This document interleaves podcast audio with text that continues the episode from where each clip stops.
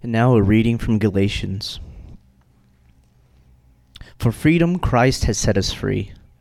Stand firm, therefore, and do not submit again to a yoke of slavery. Look, I, Paul, say to you that if you accept circumcision, Christ will be of no advantage to you. I testify again to every man who accepts circumcision that he is obligated to keep the whole law. You are severed from Christ, you who would be justified by the law. You have fallen away from grace. For through the Spirit, by faith, we ourselves eagerly wait for the hope of righteousness. For in Jesus Christ, neither circumcision nor uncircumcision counts for anything, but only faith working through love. You were running well. Who hindered you from obeying the truth? This persuasion is not from him who calls you. A little leaven leavens the whole lump. I have confidence in the Lord that you will take no other view, and the one who is troubling you will bear the penalty, whoever he is. But if I, brothers, still preach circumcision, why am I still being persecuted? In that case, the offense of the cross has been removed. I wish those who unsettle you would emasculate themselves. For you were called to freedom, brothers. Only do not use your freedom as an opportunity for the flesh, but through love serve one another, for the whole law is fulfilled in one word. You shall love your neighbor as yourself. But if you de- bite and devour one another, watch out that you are not consumed by one another. The word of God for the people of God. Amen. Well, good morning. Good morning. Oh, I hope that y'all are doing well. It's a joy to be with you this morning. My name is Marco. I serve as the preaching and teaching pastor here at Storehouse McKellen. Uh, once more, it's great to be here. We're going to uh, look at Galatians chapter five, verses one through fifteen, as Eric just read and did so well, by the way. Uh, nevertheless, we're going to find ourselves in Galatians five, one through fifteen. If you're new, we have been working our way through the book of Galatians for about ten weeks now, if not just a little bit more. We have about three more weeks left in Galatians, uh, so really exciting. As you've uh, opened or load your Bible, I uh, got a couple of quick updates for you. The first one is that if you are new, we'd love to hang out with you. We'd love to take you out to lunch or dinner uh, or coffee, whichever works best for you. In the chairs and in the Connect desk, there are these cards. It says Connect on those cards. Fill one out, leave it at the Connect desk, and we'll set something up with you. Uh, it also uh, allows us to have an opportunity to pray for you if you would allow us to. So fill those out. In addition to that, we have Bibles available for you. That is our gift to you, also located in the chairs and in the Connect desk. We love God's word. We preach from God's word. We desire to be a church that is gospel-centered, derived strictly or or primarily from Scripture. Uh, nevertheless, that's, that's I think, all of the things I got for you today. Once more, Galatians five, one through fifteen. Uh, I don't know if you know this, but uh, I hate running. I think running is dumb, right? Whoever's here and likes to run, I think it's dumb, right? Now, here's the thing. When I formally competed in weightlifting, the last thing my coach or I ever thought about when it came to programming was running, right? Conditioning for me meant anything over five reps uh, or simply lifting weights faster. However, there was a time when running was a part of my program. Right? When I was in wrestling, my coach would make us run a ridiculous amount. It was horrible. I hated it. I never looked forward to it. Uh, so even since then, hated it. I was never good at long distance. I was never good at lengthy periods of running. I was pretty much a sprinter, and that was about it. And such was the case for my most embarrassing moment. My wrestling coach voluntold us to be a part of the track team. And uh, as he told us to get uh, in track, we got into the track team, and I ran the four hundred meter dash or the four hundred meter run. And I kind of liked it because it was over quick. Right? I knew that I could finish it in, in under a minute, and that's kind of why I liked it. But then this one day, I missed my event. I missed the heat. And man, I got chewed out in front of the whole team by my wrestling coach who was there. And my punishment for missing this event was running the sixteen hundred meter run, which is the mile run, right? It was just dumb, right? So the the whole track meet is working its way up. It's the last event of the day. And it had gotten so late on this, on this one particular meet, it had gotten so late that uh, those running the meet decided to just throw all of the heats together in one giant race, and that also included the girls' track team. And so they threw us all in there. And I'm panicking. I don't know what this is going to look like for me. The gun goes off, and I take off. And I can remember, as I'm running, I can hear my coach saying, "You have a good pace, keep it up." And eventually I just tank, right? I'm starting to panic because there's this technique where you pace uh, yourself as you run next to someone. I have no idea how to do that on a long distance event. I start panicking because I don't have any rhythm to my breathing, right? So it's the kind of breathing where it sounds like you're suffocating and your lips are going in and out. You're making those ugly faces that you never want anybody to see, but they come out in your most painful events in life. This was one of those. And then I recognize, or I realize, that I'm the last one in uh, of the guys. And as I'm like starting to fade even more, my legs are burning. I feel like life is over. Uh, I see the girls start catching up, and they just start passing me. And as I'm running, I just walk. I'm like, forget this. I'll, I'll get chewed out again. I don't mind that, right? The race is over. My coach pulls me to the side, laughing, but he pulls me to the side, and he says, "You were running so well. What happened?" Much like my coach, the Apostle Paul is doing something similar to the Galatians. If you look at the section we're in, in verse seven, Paul says, "You were running well. Who hindered you from obeying the truth?" Paul is saying, what happened? You did so well. There are many things that can hinder Christians from running well. For the Galatians, it was the issue of false teaching and legalism. The Galatians were turning to a gospel that they taught, that taught, excuse me, that they needed to contribute to their salvation, a form of self-atonement, if you will, in order to find them, find themselves acceptable before God. You may have heard of something similar when you hear an individual say, "I just need to pay God back." In our time together, uh, I've heard some of you say that in the context of serving. Man, I serve my local church so that I would pay God back. And the idea behind that is that we would somehow find ourselves more acceptable before God. The Apostle Paul in this section is not only correcting them in their doctrine, but he's going to correct them in their devotion. That is the way in which they walk. You see, by embracing or turning to a different gospel, and that word different, I use it in the context that Paul does in chapter one, where he says, "I learned that you were turning to a different gospel." The word different implies that the gospel, the message that they're turning to, is one of a completely different nature of the gospel of Jesus Christ. And so here, as they are embracing or turning toward a different gospel, not only were they in their doctrine, not only were they beginning to believe that their salvation is based on their merit, their human merit, but their devotion, the way in which they walk, they were beginning to look to former ways of slavery instead of walking in the freedom that Christ had provided them with already. As we begin chapter five, you're going to hear a lot about freedom. And apart from the topic of justification, that is how an individual is made or declared righteous before God, apart from the topic of justification by faith alone in Christ alone, the subject of Christian freedom is at the heart of Galatians. In fact, it is so important that the letter to the Galatians has often been referred as the Magna Carta of Christian freedom by many scholars. Christian freedom is a great gift from Jesus, not only because we are made free, but because our nature is now new. Our nature is different.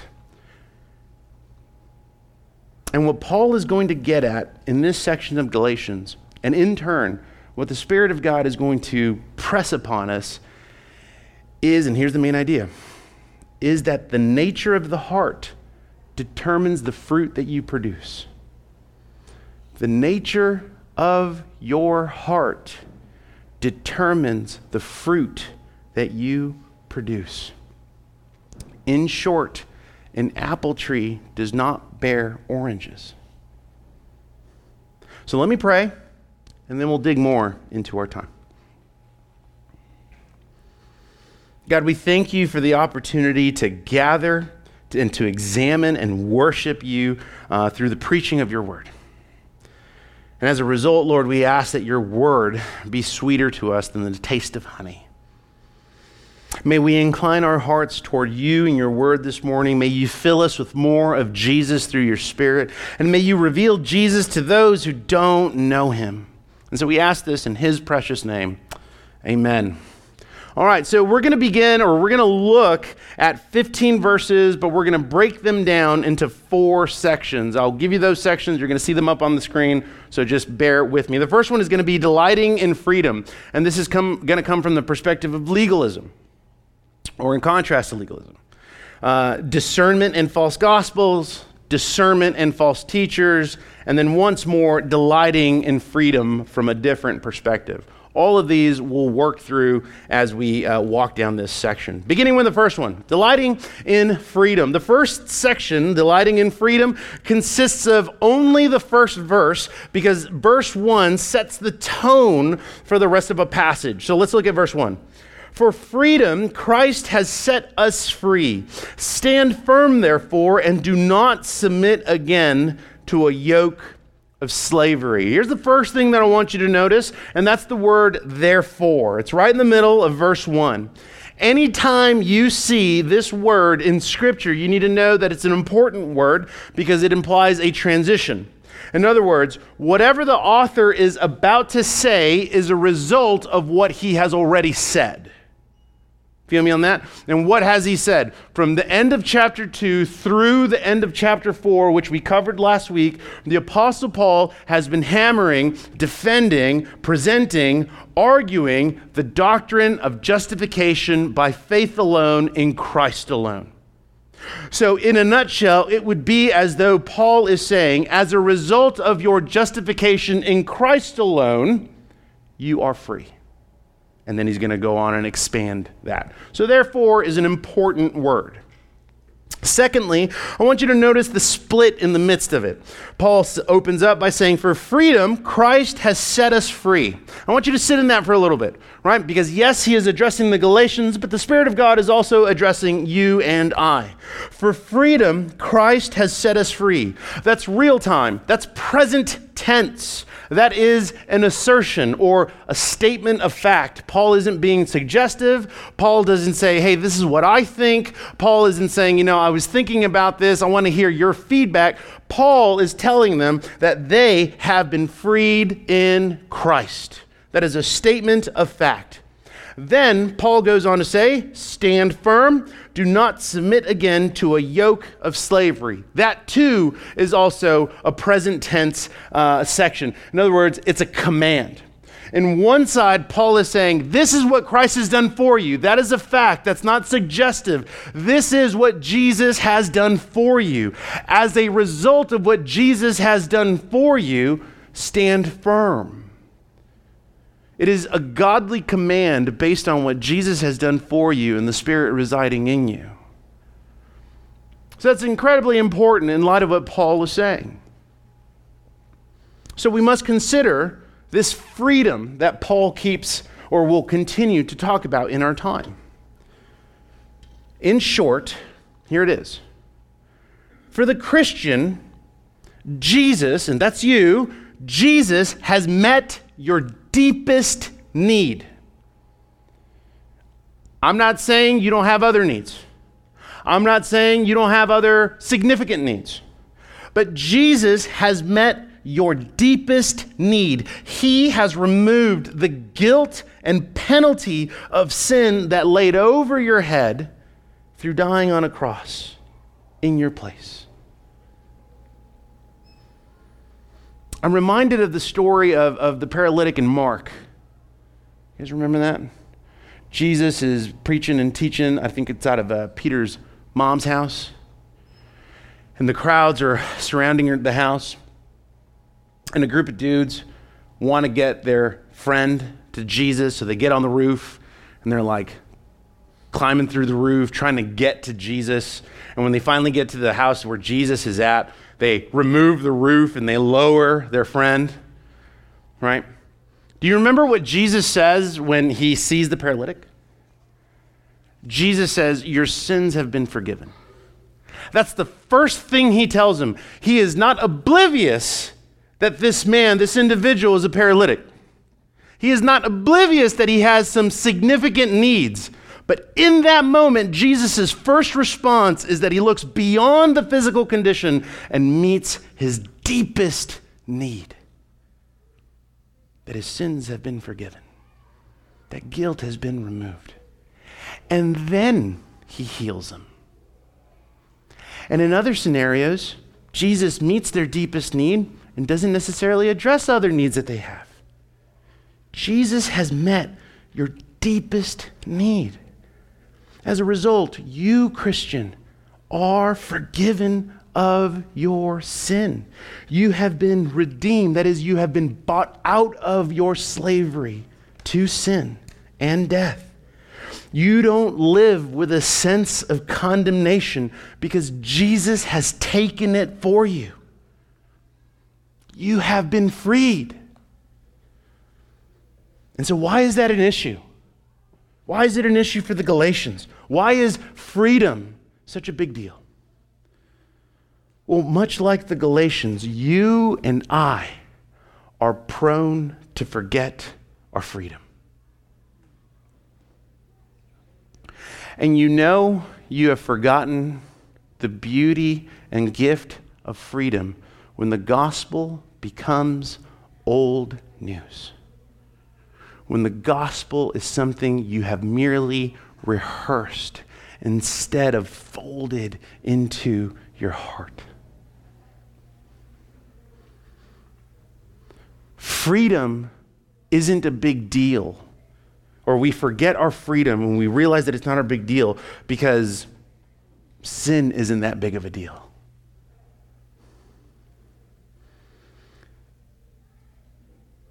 The gospel is not going to be awesome unless you see the awfulness of your previous condition.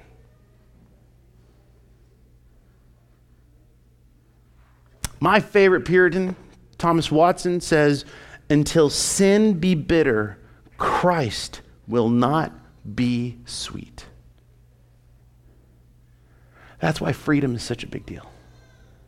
Because you and I are prone to forget our freedom. You and I are prone to making the gospel old news and to making sin normative. Not just outside the walls of the church, but us particularly. Sin is normative. And that's a struggle, isn't it? Objectively, if we were to just talk about what we know, objectively, we know that we are free from guilt. We know that we are freed from the penalty of sin. But experientially, experientially, we struggle to be freed from the grip of sin. We struggle to believe that we are acceptable before God. Perhaps this illustration will help. It comes from Doctor Martin Lloyd-Jones. He was a pastor in the twentieth century. Um, this is on uh, from a sermon in Romans six, uh, and he gives an illustration to kind of elaborate on this idea of freedom and slavery. Here's what he says. I don't think it's up on your notes, so you get to just listen, which is cool. Here we go. Doctor Martin Lloyd-Jones says, Imagine, imagine that you were a slave in the southern United States before the Emancipation Proclamation. That means you could not vote, you had no power, and someone could beat you up and probably kill you. You did not have any rights.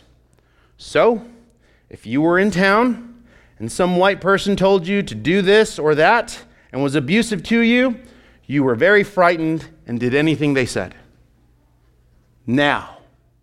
It's ten years later, and the Eman- Emancipation Proclamation has been issued. You now have rights.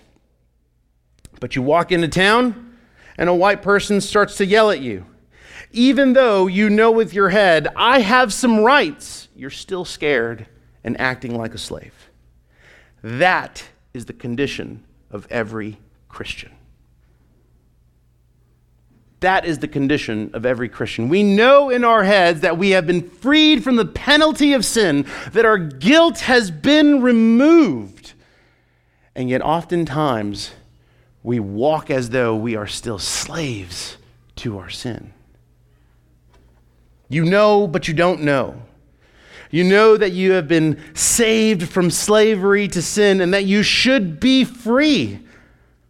Technically and objectively, you are not a slave, and God has actually freed you. Listen to me on this.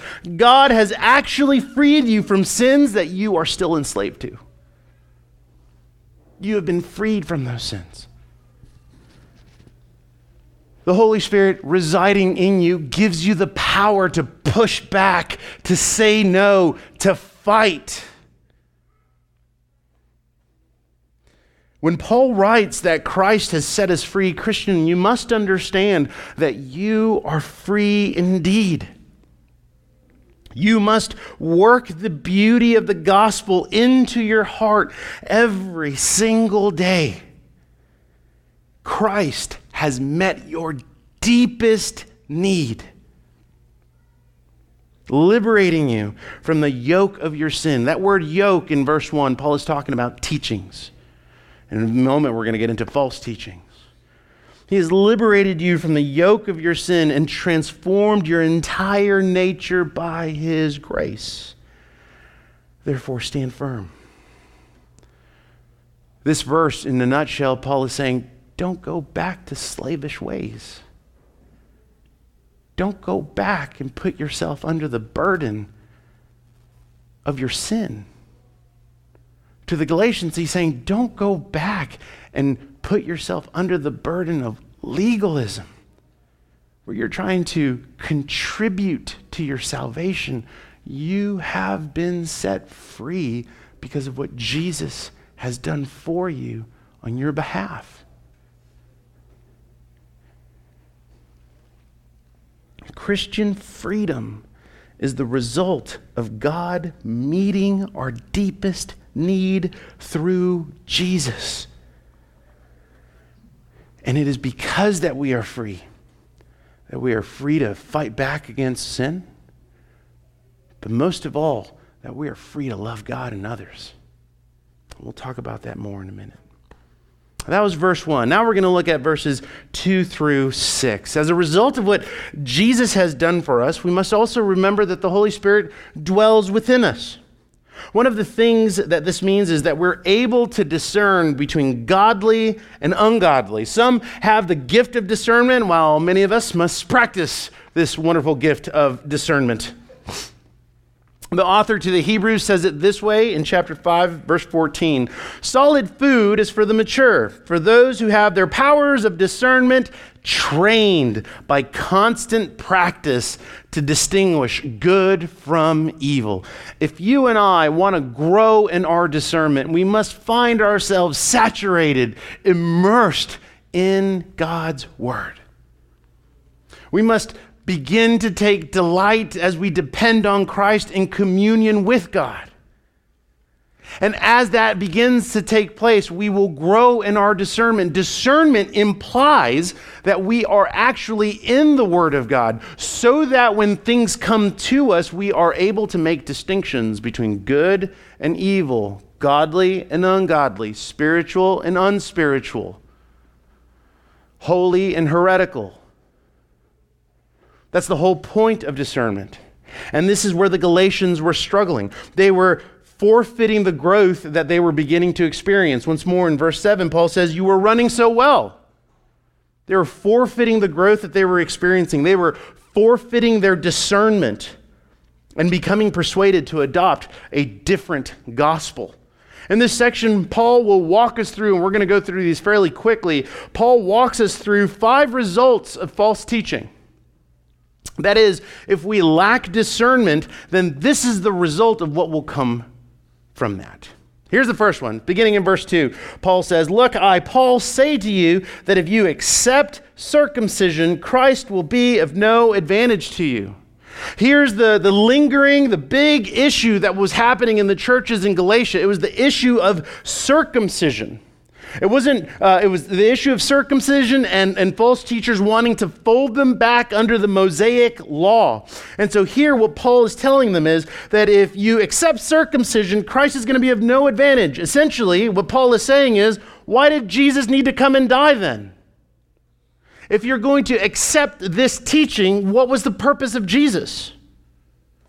Likewise, for us, if we accept any other doctrine apart from justification by faith in Christ, what was the purpose of Jesus then? When we, like the Galatians, are persuaded by different doctrines, Christ becomes insufficient. When we are swayed to and fro, as Paul says in Ephesians and James tells the churches uh, in, in dispersion, when we are swayed to and fro by every other wind of doctrine, Christ becomes insufficient. And in the case of the Galatians, what they wanted to do was they wanted to have one foot in with Christ and one foot to do the rest. Yeah, I'll take part of the gospel and then I'm going to do this other stuff myself. My favorite Bible teacher, John Calvin, Johnny Calves, here's what he says: "Whoever wants to have a half Christ loses the whole." That was the issue here. That Jesus had become insufficient to the Galatians. Number two, Paul says, this is in verse three, "I testify again to every man who accepts circumcision that he is obligated to keep the whole law." Paul says that anyone who accepts circumcision must embrace the entirety of the law, all of the Mosaic law, not just the moral law, uh, but the dietary laws, the ceremonial laws. You must adopt all of it, and you are obligated to uphold all of it. In chapter three, Paul went on to say that, in chapter three, Paul went on to say that no one can do that apart from Jesus. That the law was meant to expose our hearts. The law is meant to expose our idols and reveal our need for a Savior. In keeping the law, that then means that they are willingly subjecting themselves to slavery, the yoke of slavery, of a burden that they cannot bear. And listen to me, how many Christians, and this may be you, how many Christians willingly place themselves under this burden of legalism that, if we're honest, is just crushing you? How many Christians are being crushed by legalism or false teachings? Chew on that. There's a reason the term spiritually exhausted exists. People trying to do it on their own, people trying to do it on their own. One of the guys said it the best this way: you're trying to muscle your way through it. And it becomes spiritually exhausting. Well, it's spiritually exhausting because you are being crushed by this burden. Thirdly, Paul goes on to say, this is in verse four, "You are severed from Christ, you who would be justified by the law." So their, their entire thing is that they are turning to religion by human achievement. That's their jam. They're turning to religion by human achievement. And Paul continues, uh, "You who would be justified by the law, you have fallen away from grace." It's not that they have lost their salvation. Some would uh, interpret this verse that way. It's not that they have lost their salvation. It's that their doctrine is completely misguided. And as a result, they are disconnected from the reality of Jesus. Paul, in this section, in this verse, is saying, either you are saved by grace through faith in Christ alone, or you're not. You can't have both. Right? That's the argument he's saying. James says something similar. I think it's in chapter one, that if you are a double-minded person, not only are you ineffective, but you're dangerous. Trying to have one foot in the gospel, one foot in the world, trying to do it yourself. Either salvation is by grace alone, through faith alone, in Christ alone, or it isn't. You cannot have both. Fourth, Paul says, for through the Spirit, by faith, we ourselves eagerly wait for the hope of righteousness. So ultimately, Paul is saying false teaching doesn't breed hope. It only breeds condemnation. Legalism only breeds crushing guilt, overwhelming guilt. However, for those who have the Spirit, the Holy Spirit, by faith, we await the coming of the Lord Jesus. I mean, the whole point of the Advent season is that we celebrate the arrival of Jesus, and then we also look to the second advent of his return. See, it's this hope that keeps us running. Those who don't have this hope only have anxiety about the future. Fifth, Paul finishes, for in Christ Jesus, neither circumcision nor uncircumcision counts for anything, but only faith working through love. Paul is saying, hey, circumcision had a purpose. However, in Christ, it counts for nothing. It doesn't merit anything. What counts is whether or not you are a new creation. That's the issue here. That is faith working through love. You see, the false teachers who were trying to persuade the Galatians to turn to this gospel, they kept on trying to persuade them as far as an external change. If you do these external things, if you look the part, then you're going to be holy, then you're going to be truly acceptable before God. And Paul says that's not the issue. The issue is whether or not there's an internal change. The issue or not is whether the nature has been changed. The issue is whether or not you have a new heart Heart in Christ. And those who never manifest love, those who don't demonstrate love, show that they are not a new creation. Church, apart from a new nature, apart from a new heart, not only will we be unable to discern false teaching, we will be unable to demonstrate love. The next section, this is verses seven through twelve. It's kind of a cool section. Paul ends with a bang on this one. We'll talk about that in a minute. This is where we're looking at discernment and false teachers. As Paul has addressed the results of false teaching, he now turns toward two characteristics of false teachers. And just like in the previous section, if we do not apply discernment, then we too will become easily persuaded and lured away from the truth, from the truth of the gospel. Here we go. Beginning in verse seven, Paul says, you were running so well, who hindered you from obeying the truth? Here's what you need to know about false teachers, okay? False teachers are going to hinder you from the truth. They're going to try to persuade you. They're going to try to lure you away from the truth. And in the coming verses, Paul expands on how they hinder or how they hindered the Galatians. In verse eight, he says, this persuasion is not from him who calls you, right? Did I read that right? Yes, okay. Him who calls you. So the very first thing that you need to know is that false teachers are going to hinder you by simply trying to persuade you. Now the word persuasion in verse eight, the, the, the root meaning of that word in particular is the only time we see it in the New Testament.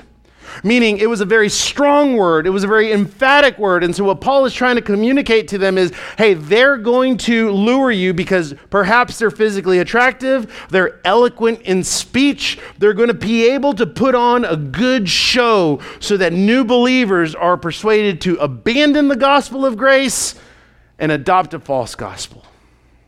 And you need to know that. You need to know that they're going to persuade you and hinder you from obeying the truth.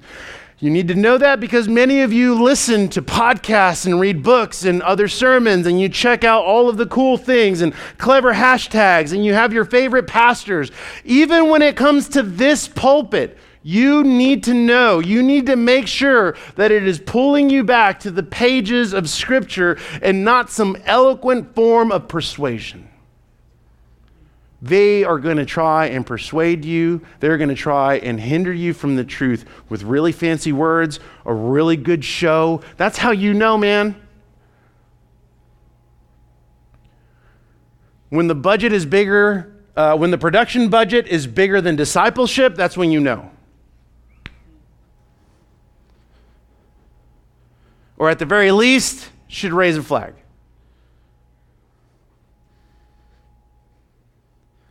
Martin Luther calls these false teachers a juggler of a thousand tricks. They're ready to hit you with something to persuade you. Paul continues. This is verse nine. A little leaven leavens the whole lump. All right? This is still under persuasion. False teachers are going to contaminate the whole. With loud bangs, not all the time. Particularly in the church, they're going to come into the church quietly. They're going to sit in the chairs where you're sitting. They're going to sit in the pews. And it's going to be a little bit. The idea of a little leaven leavens the whole lump is a little bit of yeast. You just need a little bit, and it infects the whole loaf. That's the whole point with false teachers. It's not like you need this team of false teachers. You need one, two, three, and a little bit leavens the whole lump. That infection affects the whole. That corruption, that little corrosion infects the entire loaf. Jesus says it this way in Matthew sixteen.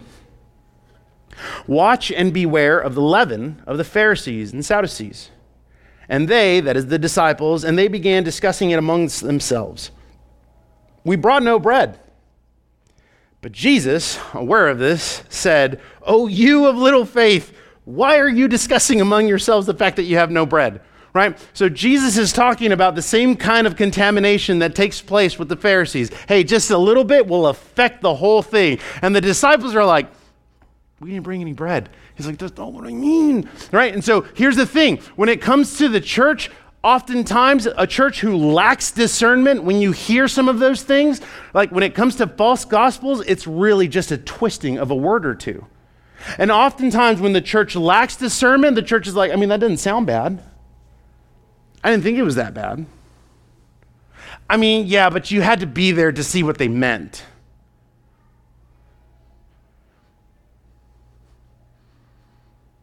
That's what Paul is talking about. That's what Jesus is talking about.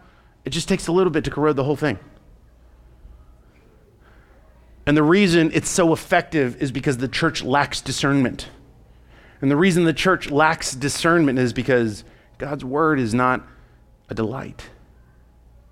God's word is not a discipline. God's word is not treasured.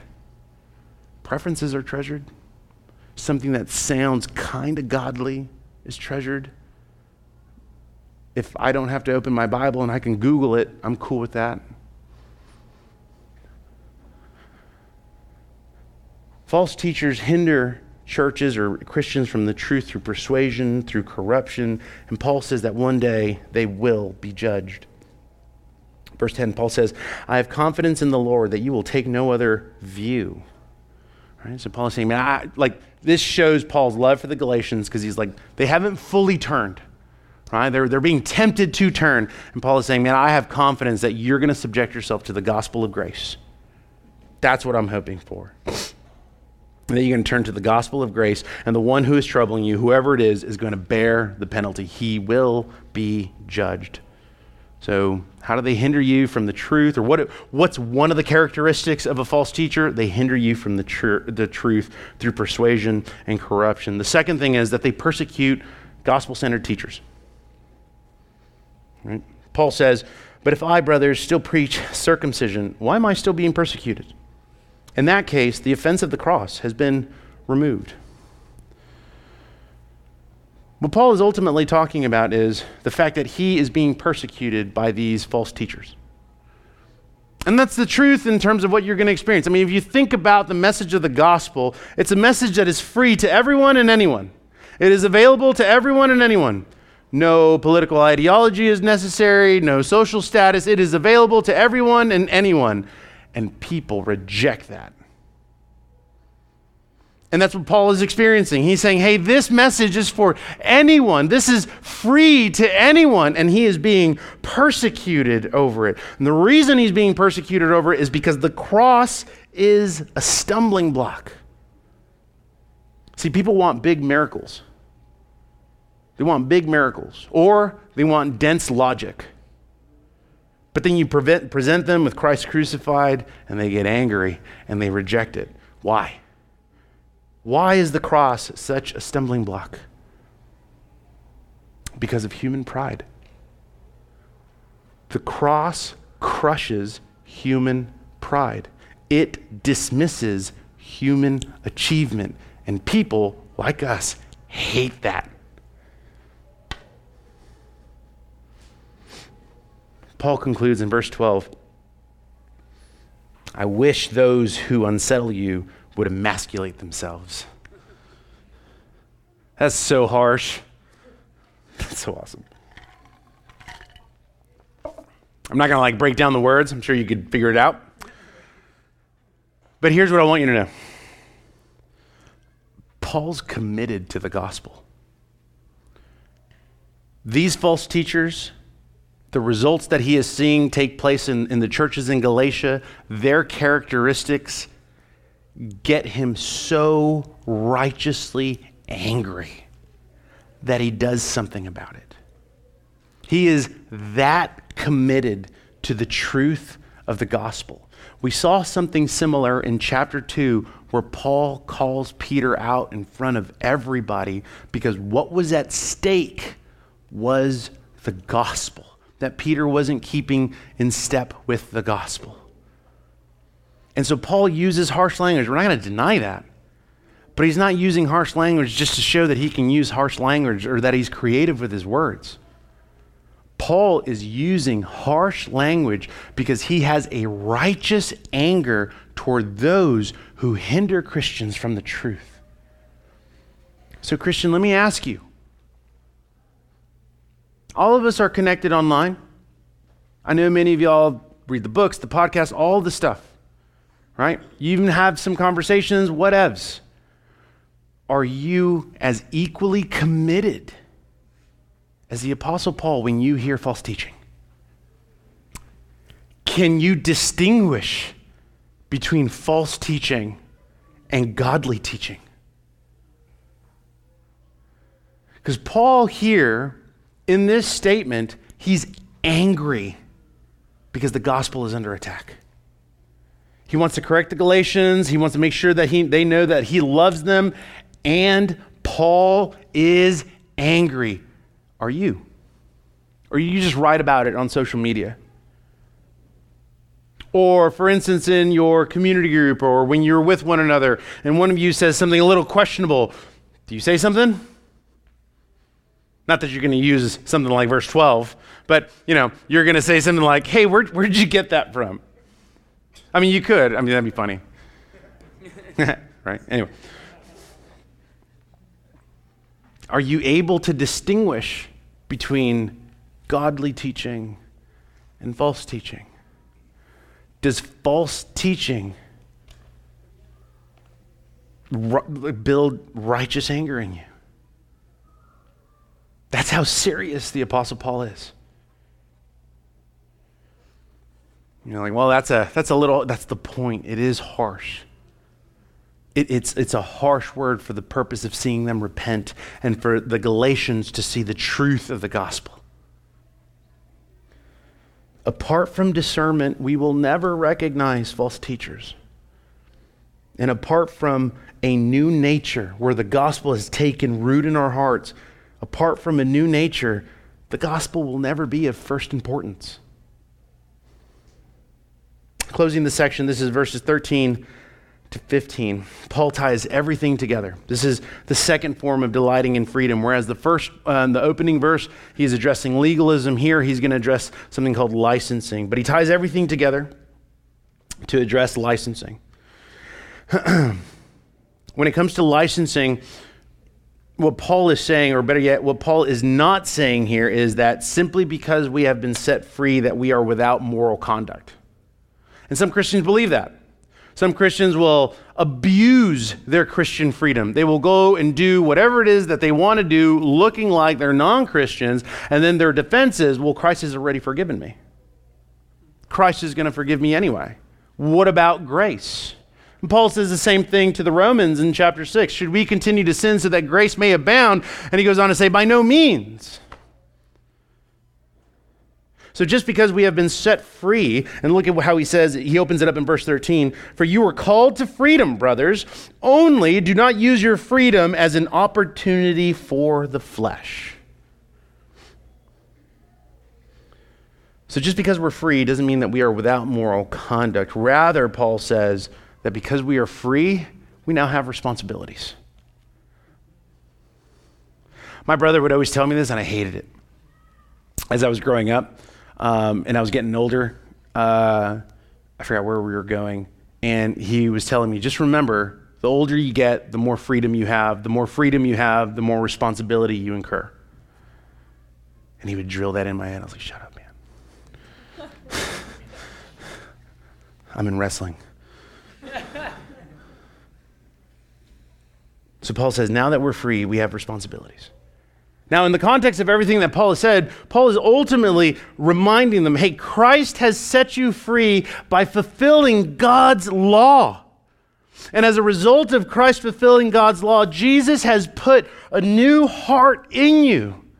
As a result, your nature is different. It is new. You are now free to love God. You weren't before this new nature. You were not able to love God apart from a new heart. But now that you have a new heart, now that you have been set free, you are capable and free to love God and to love your neighbor. Paul says it this way.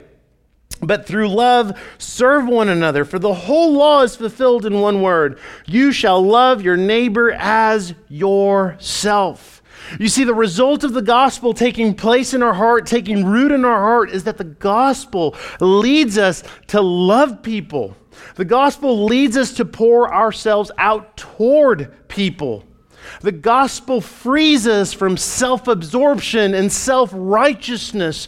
The gospel frees us to think like God, and God is in and all about community, Father, Son, Holy Spirit, in community with one another.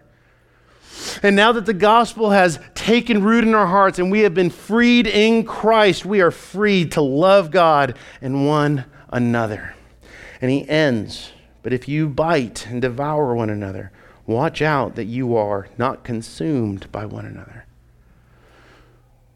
It is the opportunities of the flesh. Y'all know what he means when he uses that little phrase, the flesh. That is that internal desire that you and I have to want to rebel against God.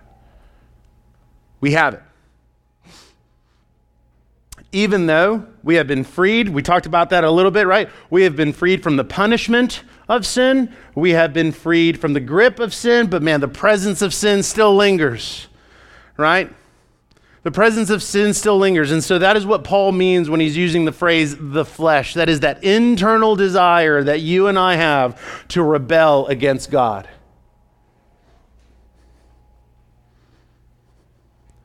And it is those opportunities of the flesh, check it. It is those opportunities of the flesh that lead to an unholy civil war in our churches. That's what divides churches.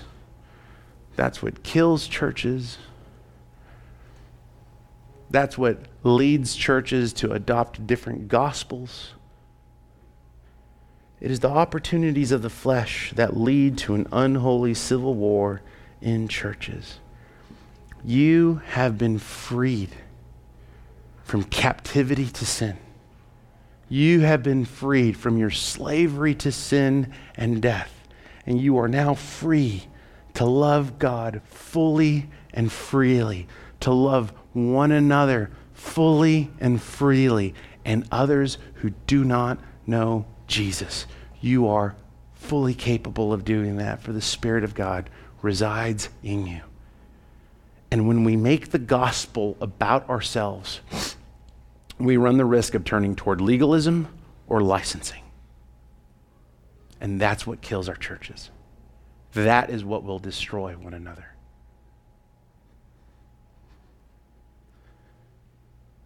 The nature of your heart determines the fruit that you produce. An orange tree does not bear apples. So if you say that, I mean, you're a Christian, If you say that you follow Jesus, then the Spirit of God resides in you, then your new nature determines the fruit that you produce. That's really, that's a big charge. That's what Paul is ultimately getting at. It's the inside that must have changed, not just the outside. Friends, as we close, here's what I would encourage you with. Live free. Everyone is talking about freedom right now. When you look on the media, you look on social media, everybody is talking about freedom for a variety of reasons, especially in the great country of Texas. And I say that as a proud Texan myself. But here's the thing. There's so little talk about the freedom Christ has given us. There's so little talk about that. Openly, honestly, I fear that we have forgotten the awfulness of our previous condition and have adopted the doctrine of policy over the doctrines of grace. I fear that we have adopted the doctrines of political and social ideology over the doctrine of justification by faith alone in Christ alone. If that's you, and it's not even to that, you could go the route of, I've adopted the gospel of Uh, rampant freedom rather than promise.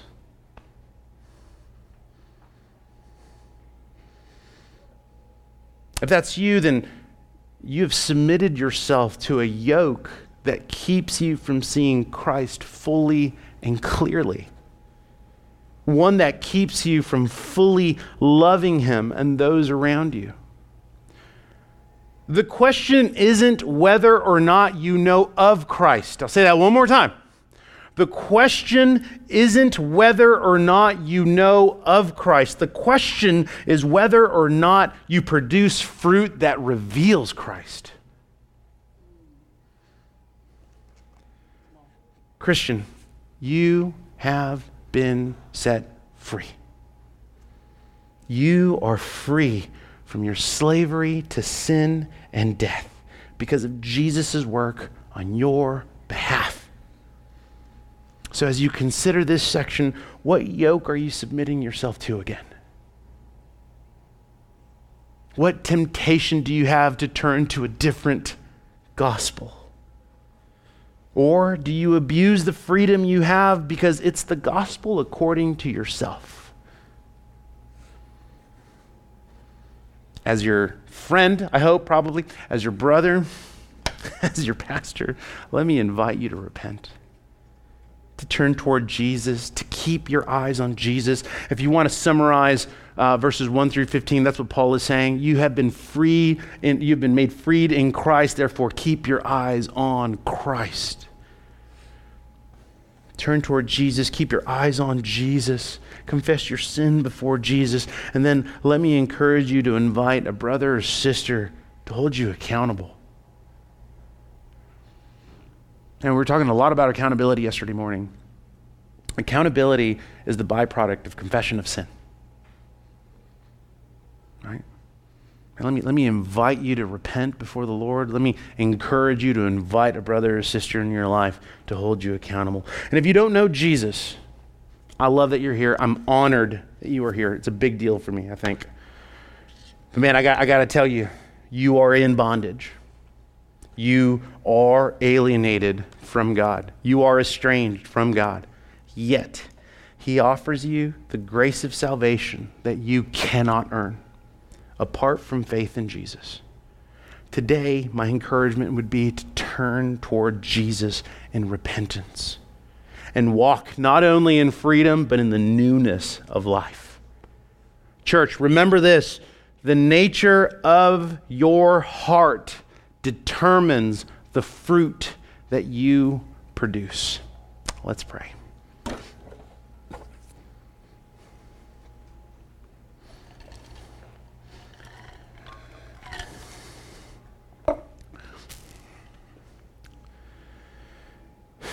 God, in your presence, we confess our sinfulness. We confess our shortcomings, and Lord, we confess our offenses against you. Lord, in your presence, and we cast our burdens that our bones have grown so weary of.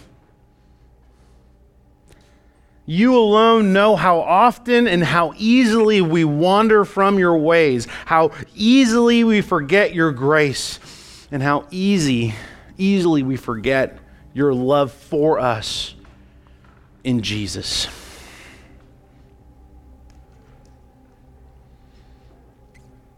Lord, there are those who are here who are spiritually exhausted, struggling to embrace the hope you provide for them in Christ. God, would you comfort them this morning with the same grace that you have saved them with? Lord, by your grace, would you sanctify them? Would you lead them to Jesus? God, forgive us of our sin. God, we ask that you would pour your grace out onto us this morning so that we may walk in the righteousness that is not only pleasing to you, but a righteousness that is not our own. God, may we bear fruit that reveals Christ to one another and our neighbor. For it is because of Jesus that we can love you fully and freely. May the words of our mouth and the meditation of our heart be pleasing to you this morning. Amen.